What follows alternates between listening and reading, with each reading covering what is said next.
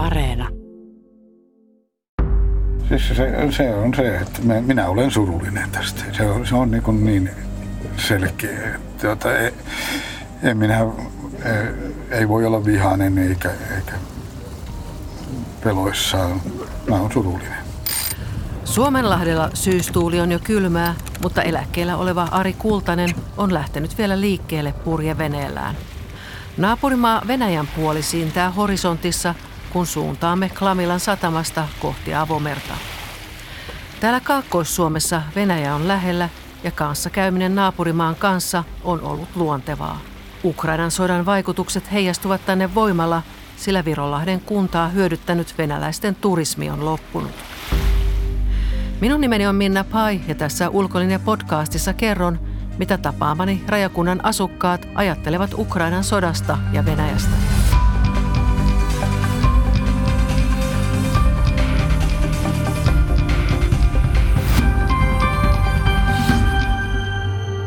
Järkyttävä.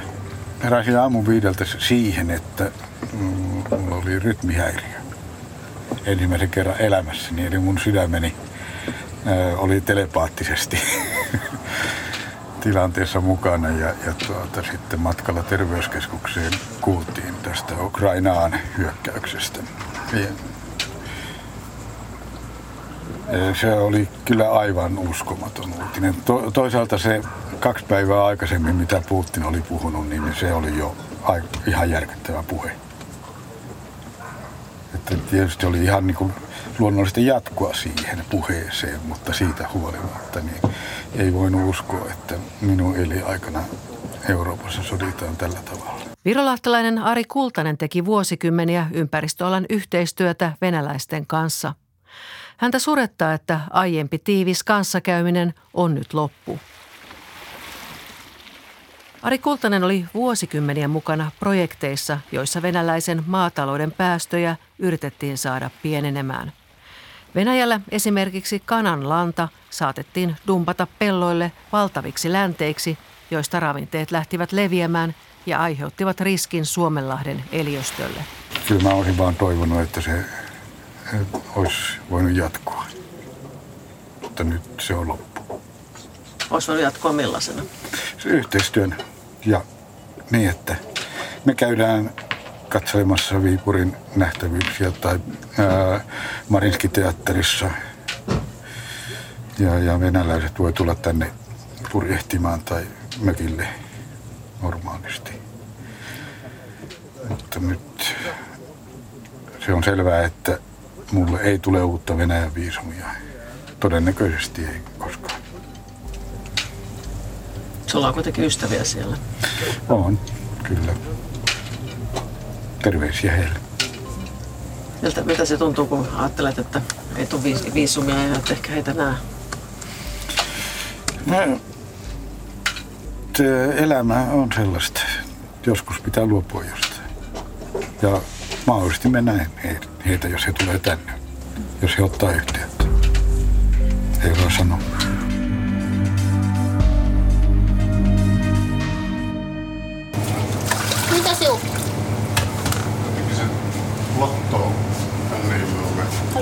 Veikkauskortti? On joo. Karita Rantala on ärkioskiyrittäjä Virolahden keskustassa. Runsaan 3000 asukkaan taajamassa Venäjän läheisyys on arkipäivää, sillä Vaalimaan raja-asema sijaitsee kunnassa. Raja ja sen yli tulleet venäläiset matkailijat ovat tuoneet tänne toimeentuloa. Meilläkin on paljon yrittäjiä, jotka on ihan täysin riippuvaisia Venäjästä tai venäläisistä asiakkaista. Että onhan täällä yrityksiä, jotka niin kuin, joilla on ollut tosi huonot kaksi vuotta, ei niin kuin mitään toiveitakaan mistään hyvästä tuloksesta ja ilman venäläisiä turisteja ja vakiasiakkaita. Nyt liikenne rajalla on hiljentynyt, sillä hallitus päätti syyskuussa rajoittaa venäläisten maahantuloa. Päätöksellä haluttiin lopettaa venäläisten turismi ja siihen liittyvä kauttakulku kokonaan. Nyt Venäjältä Suomeen pääsee vain perustelusta syystä. Karita Rantalan mielestä on hyvä, että venäläisten turismi loppui. Sodan aloittaneella maalla niin on niin kuin mitään oikeutta nautiskella ja vedota siihen, että eivät he itse tiedä, mitä heidän johtajansa tekevät, että miksi heidän ei tarvitsisi kärsiä siitä, kärsitään mekin. Että me maksataan bensasta ja sähköstä ja kaikista ihan älyttömiä hintoja. Että kyllähän se nyt kuitenkin on Venäjän sotatoimien syytä.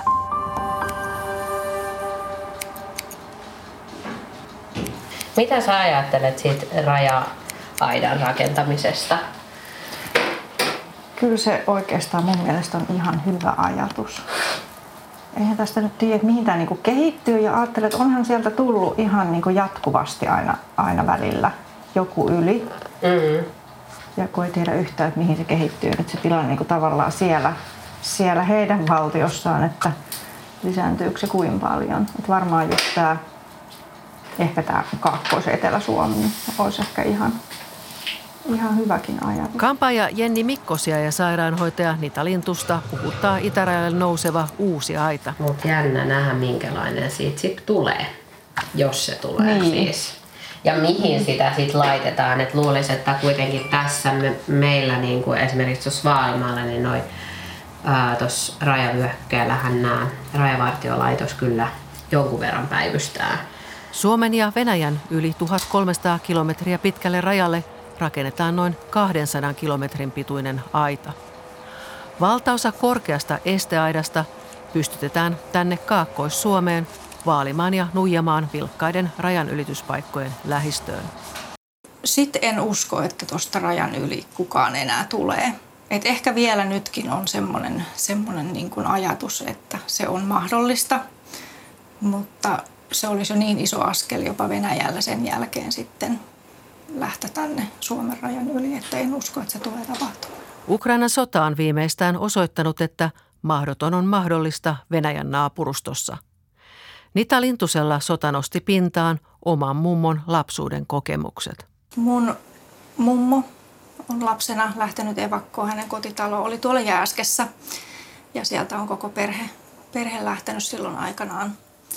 Eli tietysti ne, niin kuin hänen tarinat ja kokemukset, niin nehän elää niin kuin meissä. Et mun ikäluokka, varmaan se sota on niin kuin kaikin puolin paljon lähempänä kuin jollain nuoremmilla ihmisillä. Et se on, se on niin kuin kulkenut koko ajan mukana. Et sehän on niin kuin, se on niin kuin tuossa keinutuolissa, joka on tullut sieltä, sieltä evakkokuormasta sieltä rajan takaa. Niin sen takia ehkä se sota ei ole koskaan ollut niin semmoinen kaukainen asia, että se on jotain, mitä on tapahtunut mun, mun perheelle ja läheisille, että he on joutunut jättämään oman kotinsa, niin ehkä se nostaa sellaisia pelkoja pintaan, sit, mitä ei niin kuin nuoremmilla ihmisillä nouse.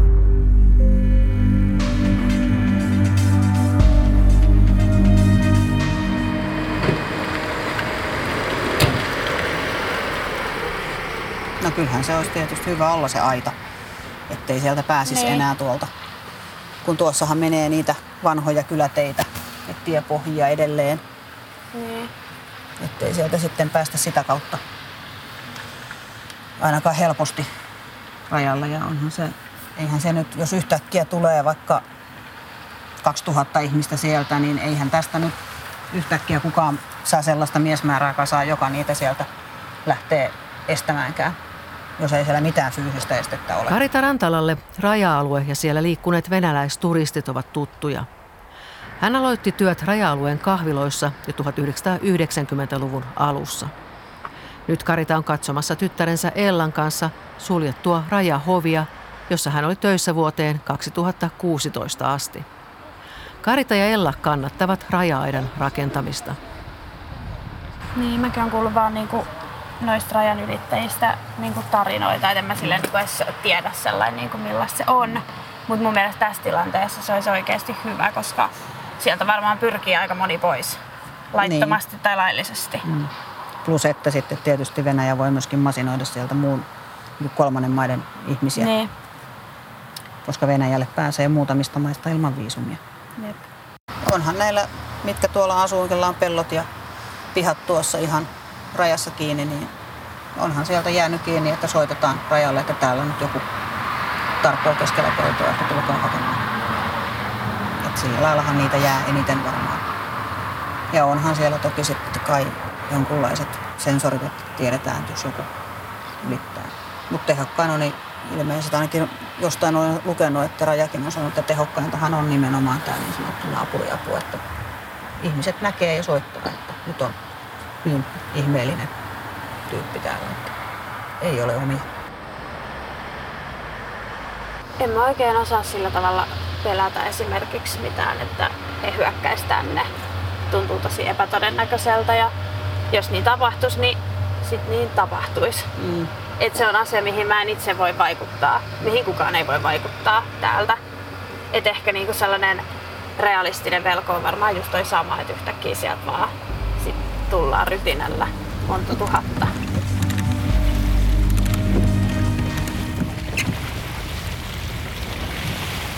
Mun, mun käsitys on se, että etävalvonta pätee tälläkin hetkellä aika hyvin koko maarajan alueen. Ja etenkin meri, merirajallahan siellä on kamerat.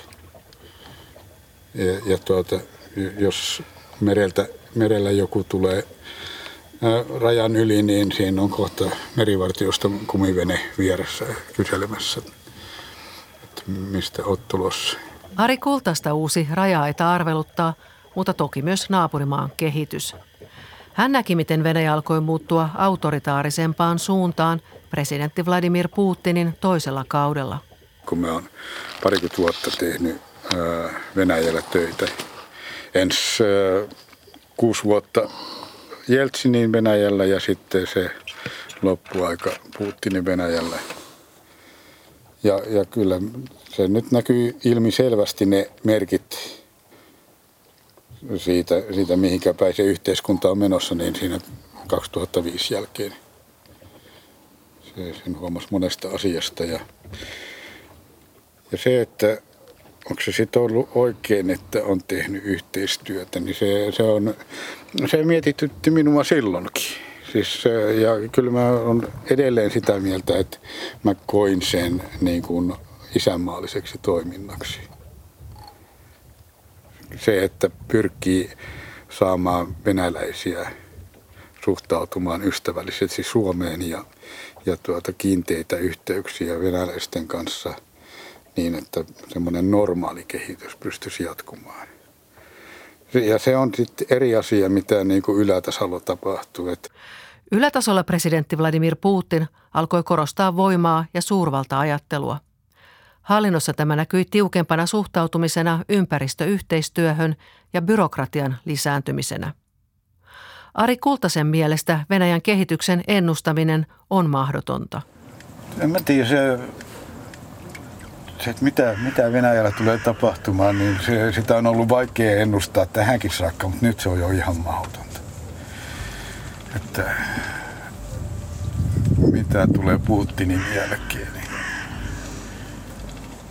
Ei mä usko, että, että Suomella on niin kuin, tämmöisen aseellisen hyökkäyksen pelkoa Venäjältä. Ei ne, eihän ne kerkeä millään kaikkea tekemään nyt, nyt tässä tilanteessa.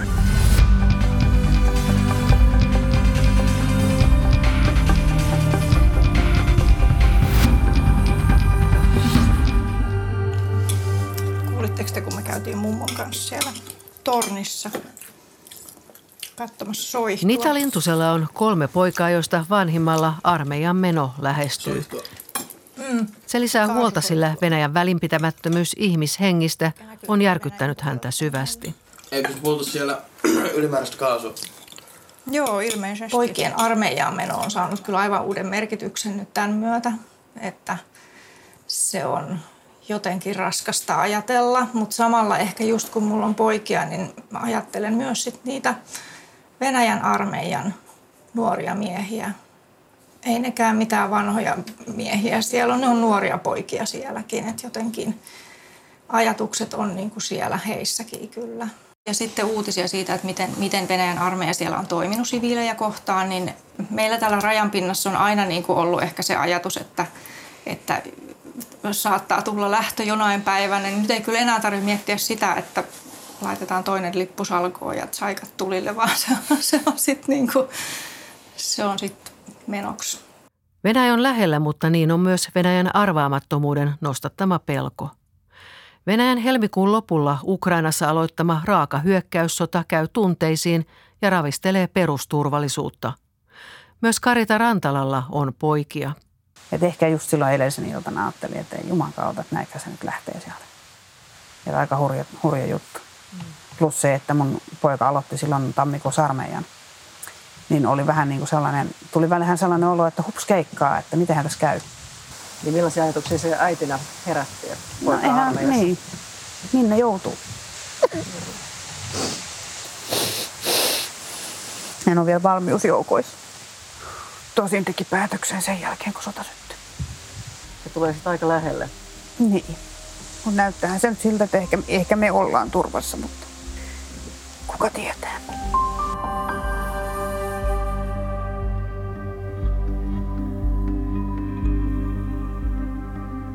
Rajan sulkeutuminen on hiljentänyt Virolahden kauppakeskukset, kun venäläisten ostosmatkailu on loppunut. Karita Rantala kertoo, että muuten kylän elämä jatkuu ennallaan. No en mä osaa sanoa, että onko niin kuin kylän elämässä sinällänsä muuttunut mikään muu.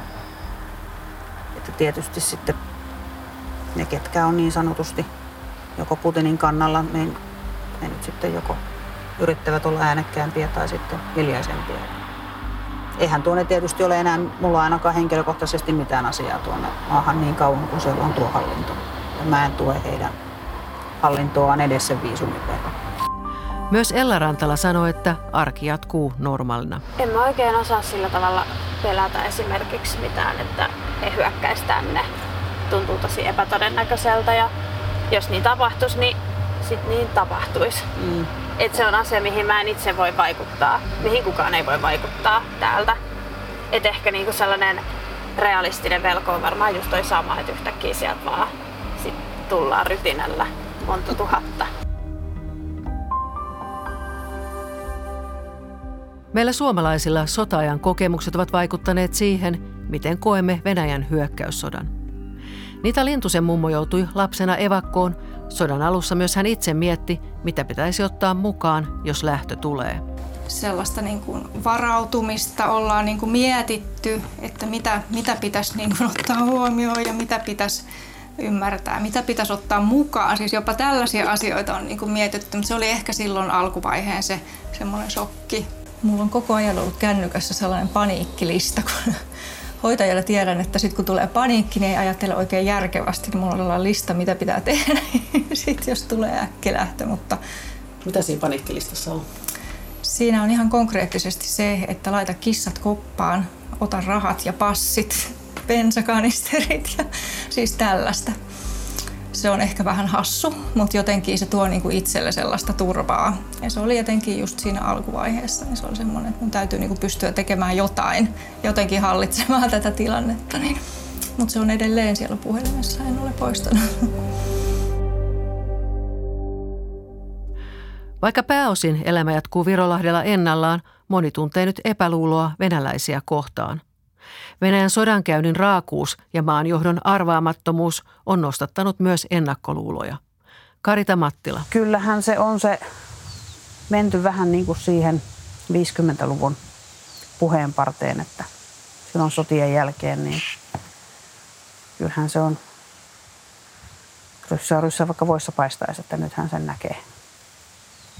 Että aika moni, aika moni on sanonut, että no mitäs minä sanoin, ei niihin voi luottaa tuntuu, että meidän kaikkien elämä on niin kuin yhden, yhden yksinvaltian käsissä tuolla, että, että ennen oli hyvä ja nyt, nyt on epävarmaa ja, ja asiat on muuttunut. Nyt eletään epävarmuuden aikaa. Moni täällä kantaa huolta toimeentulostaan, kun venäläisten matkailu ei enää tuo rahaa. Venäjän hyvin tunteva Ari Kultanen varoittaa, että maan hallinto ei helpolla kaadu eikä Venäjällä ilman vallankumousta tehdä muutoksia. Se on sen verran vahva tämä nykyinen niin kuin regiimi tai mikä se nyt on, että turvallisuuspalvelu ja armeija ja kaikki tämä klikki.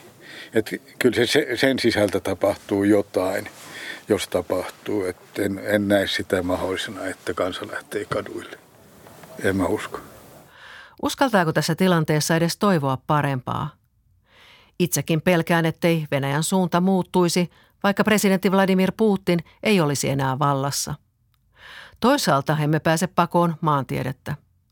Virolahdella se on selvää, kun rajapyykkejä tulee vastaan keskellä peltoja ja metsiä. Yhteistyöllä saavutettiin hyviä tuloksia muun muassa Pietarin jätevesien puhdistuksessa. Ari Kultasta surettaa ympäristön pilaantuminen sodan seurauksena. Ei mulla mitään niin kuin positiivista näkymää siihen, että miten se voisi kehittyä eteenpäin. Että kaikesta ehkä surullisinta tässä niin kuin valtioiden välisessä suhteessa on se, että me ollaan tätä Itämerivaltioita ja, ja tuota, Venäjällä on Suomenlahden rannikkoa. Eli ympäristöyhteistyön loppuminen tai en osaa sanoa, että miten se voisi jatkua, mutta tuota, toivottavasti se voisi jatkua. Minusta sota on rikos ihmisyyttä vastaan, mutta se on myös sota, tuota, rikos ympäristöä vastaan. Ajattelee sitä valtavaa määrää, paljonko kasvihuonekaasupäästöjä siitä tulee.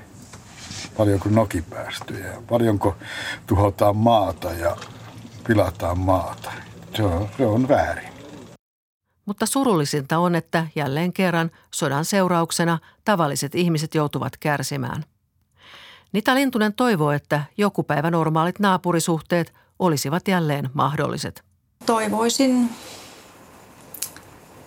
että Venäjällä asiat palaisi niin kuin semmoiseen tilanteeseen, että siellä olisi venäläisilläkin ihmisillä hyvä olla ja että muiden ei tarvitsisi pelätä. Ja toivoisin tietysti, että toi raja aukeaisi ja, ja olisi taas se, se semmoinen normaali kanssakäyminen, työssäkäynti, opiskelut, kaikki tämmöiset. Että Venäjä on kuitenkin, se on sillä lailla niin kuin hieno maa ja hieno kieli ja hieno kulttuuri, että se on tosi se on ikävää ja sääli, jos se kaikki semmoinen kanssakäyminen sitten jää, jää pois.